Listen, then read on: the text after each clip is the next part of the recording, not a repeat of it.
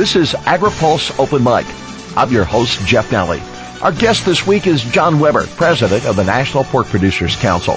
AgriPulse Open Mic is brought to you by America's crop insurance industry, providing individualized protection on more than 290 million acres of farmland.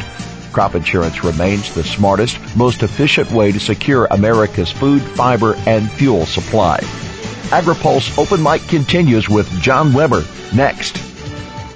America's crop insurance industry is thankful for the continued support of farmers, commodity organizations, rural businesses, lenders, and lawmakers who are fighting to maintain a strong farm safety net.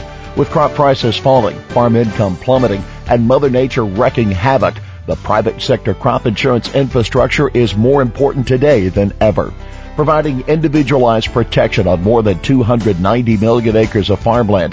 Crop insurance remains the smartest, most efficient way to secure America's food, fiber, and fuel supply. This is AgriPulse Open Mic. U.S. pork producers have endured high feed costs, producer and packer concentration, trade barriers, animal disease, and government regulation. National Pork Producers Council President John Weber says producers are very concerned about what's happening now and what's ahead for pork prices. Profitability has been there. Margins are getting very, very tight. One of the salvations, of course, for most pork producers is the lower feed costs. Uh, seems like every day hog futures go down, we see a little lower corn and meal prices as well. I know there's a lot of concern out there. Production has been excellent. Uh, we're looking at a lot of tonnage coming on the market.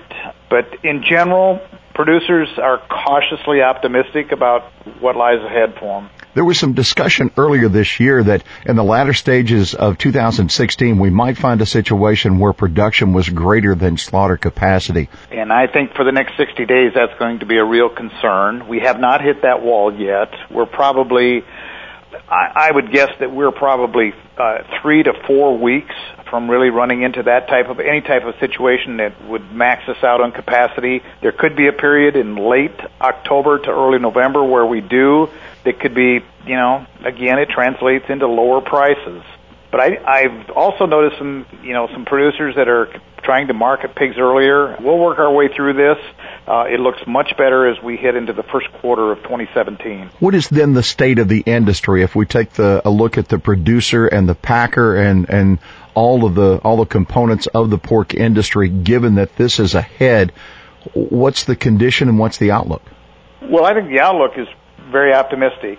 Um, we've got some new processing plants coming online. I think producers are productivity has been good. Most diseases have been either in check or doing very well, and so production has been good. Uh, there's optimism with the increased packing plants coming online. Lower feed costs, obviously, walking grain off of the farm uh, are all things that producers are looking at. But what it boils down to, the, the, the difficult thing is, you know, we're also seeing this in the beef sector and in the poultry sector. We've got a lot of protein coming on the market, so I know there's plenty of concern out there with what protein prices will be as we head into 2017. Might be a good time to be a consumer. Yes, it, it will. I mean, there's no question about it that consumer prices, uh, you know, should decline and continue to decline and have a real value for, uh, you know, American consumers and globally for that matter. John, I would ask a question. The pork industry has endured some tremendous consolidation, not only of producers, but also in the packing industry. The news of over the past week were of major consolidations taking place primarily in the crop side of the business. And in fact, early this week, a hearing is coming up uh, in the Senate Judiciary Committee to talk about these consolidations. How have you endured in the pork industry the consolidations, and do you think it's over you know, from an impact on the pork industry, I I think it's been a long-standing trend. I mean, to me, it started out in, in smaller levels with farms getting larger and more specialized, uh, and then expanding. You know, expanding, buying up other segments, whether it's on the south side. Consolidation is kind of the nature of agriculture, but today uh, it's it's global. It's global consolidation today. And not only internal, we're seeing producers that are interested in getting involved in the packing and processing business and branding products, taking them all the way to the retail level. Very common. And we're also seeing global interest in some of our companies. The first example I can think of, you know, is the Shanghai company with Smithfield Foods. Um, JBS now purchasing Cargill, a Brazilian company. So there's plenty of examples out there in the pork industry of this continued consolidation. Uh, several of our new packing plants coming online are producer-owned facilities where they're going to be involved now in another segment of the pork industry, not only in the production side, but now into the processing side. And with, you know, rightfully so, with the uh, opportunity to capture more value of that animal. So I don't know that it's a serious concern. All of these mergers and acquisitions are reviewed by the Justice Department, and I really feel there's a lot of efficiencies and synergies gained in most of these mergers, and I would say it has not had a negative impact on our industry. When I think out loud about agriculture and I listen to your comments about production, obviously the U.S. producer is tremendous in his ability to provide food and fiber for the world. Uh, there is plenty of comment about how active the U.S. may be in global trade. The two leading candidates for the White House speaking against the Trans-Pacific Partnership. The Speaker of the House suggesting that he doesn't see enough votes for a TPP deal, doesn't see that happening. The Senate Majority Leader doesn't see a vote on the Trans-Pacific Partnership for simply a lack of support. But then this past week, Senator Orrin Hatch suggested that there was an opportunity to get a vote and that we could advance a strong TPP if the administration addressed some concerns. My question for you is how important is a Trans-Pacific Partnership trade deal to the U.S. pork industry? It is the future of the U.S. pork industry. Uh, it is absolutely critical to us. We are currently exporting 24% of the product we produce goes offshore. And any future growth in our industry or expansion of our industry, we must have better access to these markets. And TPP is just critically important. Uh, the details were announced last October. It was a win for U.S. pork producers. We will gain significant market access into these countries, not immediately, but over a period of years, we will have tariffs going to zero and free access to over 400 million new consumers, representing over 40% of the global gross domestic product. Their economies are growing. In production agriculture, we need to have access to those markets. What do you see the administration needs to do to bring this about? I think, and here, here's what we discussed this past week, that once this election is over and Congress comes back into session, um, we think that the U.S. economy is going to rise to the top. And when you look at the U.S. economy, I do not think they can walk away from what TPP will do for the U.S. economy in the next five to ten years. Um, that's what we're optimistic about. We we know that there's geopolitical concerns with TPP too that we do need to be involved with these countries in the Pacific Rim to keep China in check. Uh, China is going to negotiate deals on their own if we're not participating it's a great opportunity for the United States uh, to be involved in TPP. I know that Japan seems to be a crown jewel for the beef industry. Is there any one of these countries, or is it the whole group that is a gem for pork? Right. What makes what makes TPP the important thing is all 11 of those countries. Um, again, they're pork-consuming people. Economies growing. You can go right up and down the coast around the Pacific Rim with these countries that are in TPP and these are markets that agriculture really needs to be a part of. Is this a deal that has you giving up more than you get? Definitely not for pork producers. Not all segments of the economy win in trade deals, but for U.S. agriculture, when 96% of global population lives outside of your country, and you have one of the most productive agricultural machines on the globe, you just can't ignore that. You have to be part of those markets and have access to those markets. So for pork producers, for mo- almost all of U.S. agriculture, TPP would be very beneficial. Let's talk about downside.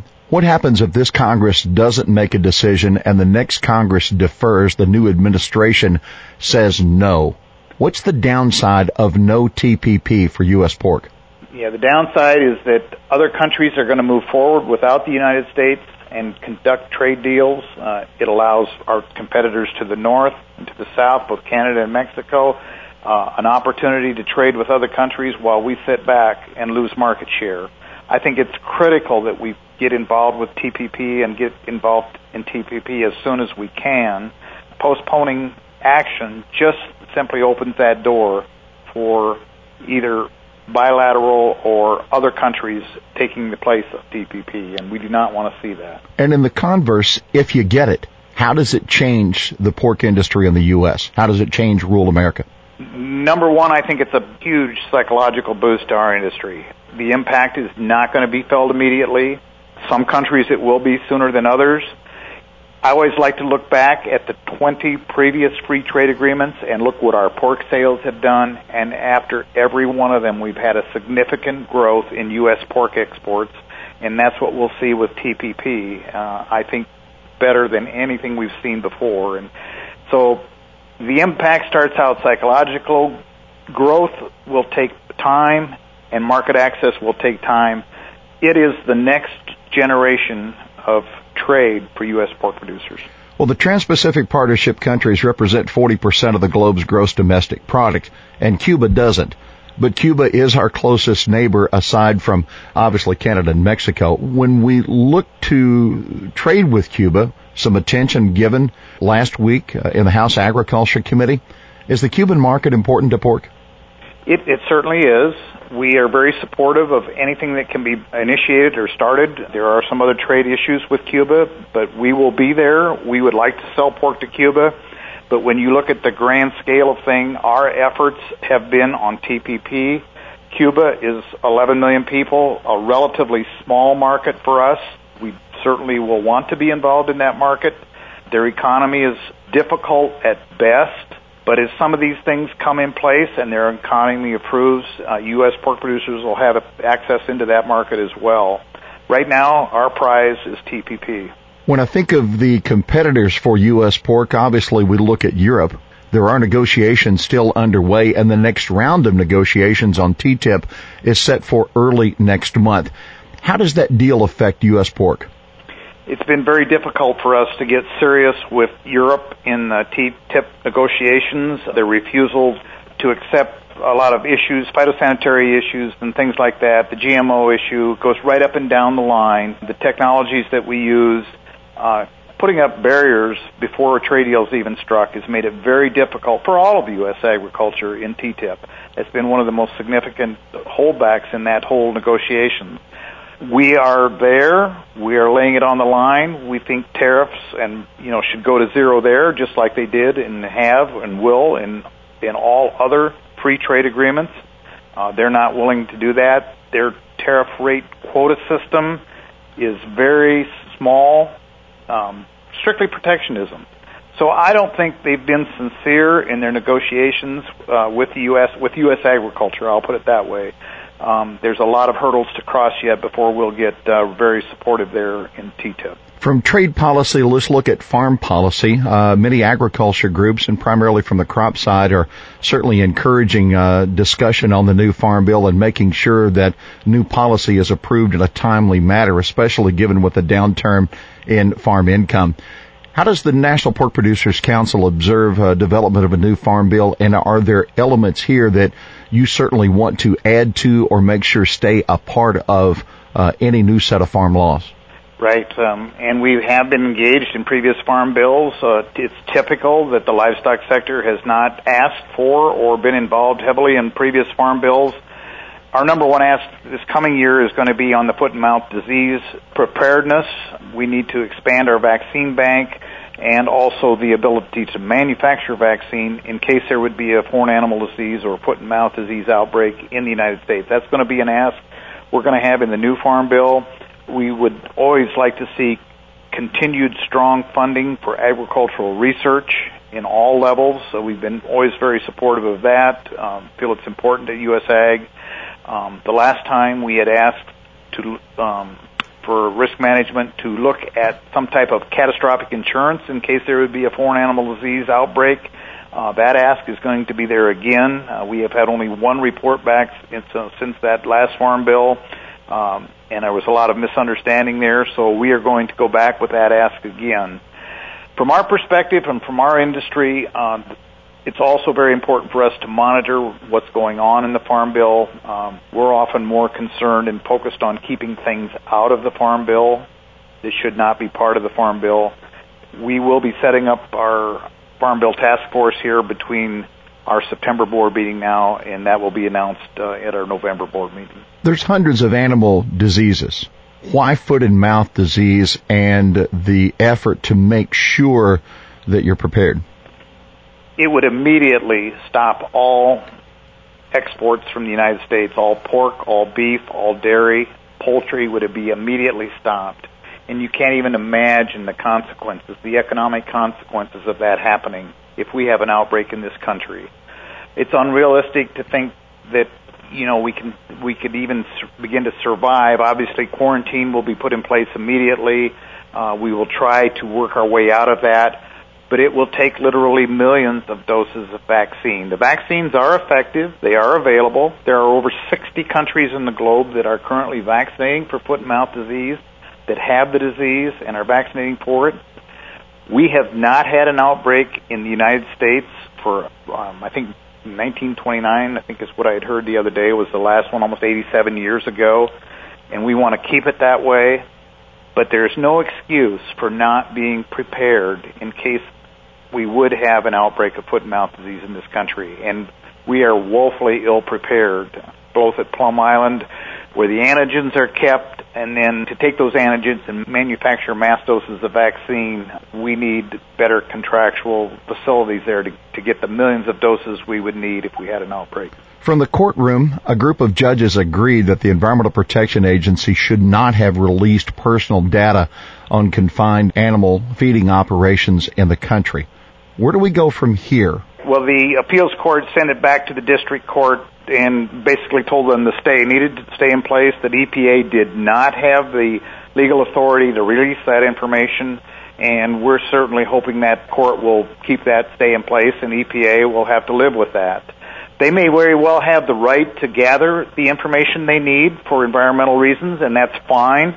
But to release that information to the general public uh, and to certainly to these activist groups was not right. Um, it, it, it just simply wasn't right. There was a lot of private and personal information, GPS coordinates, cell phone numbers that went right up and down the line of farm operations.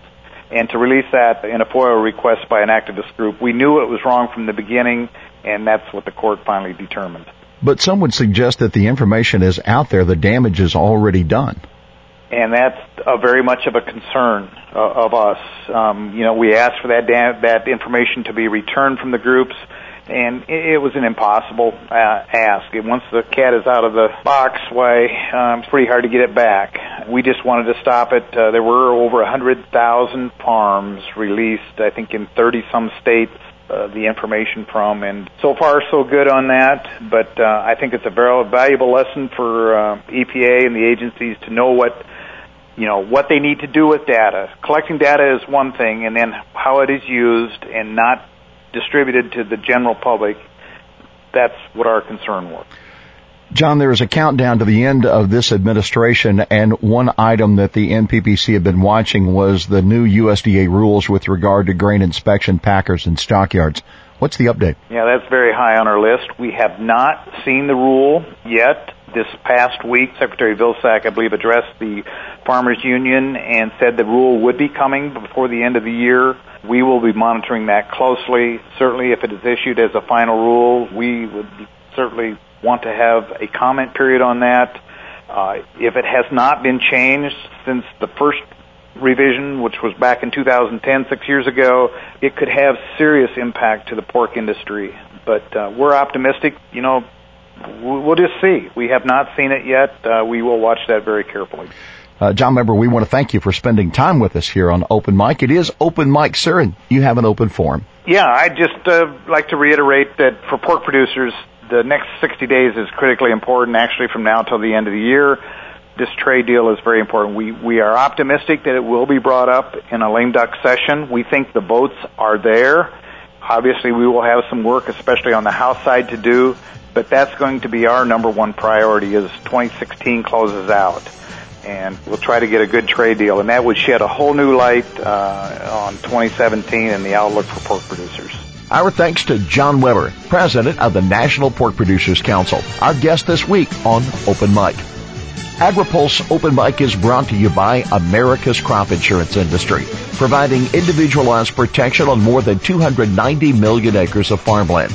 Crop insurance remains the smartest, most efficient way to secure America's food, fiber, and fuel supply. For AgriPulse, I'm Jeff Nalley.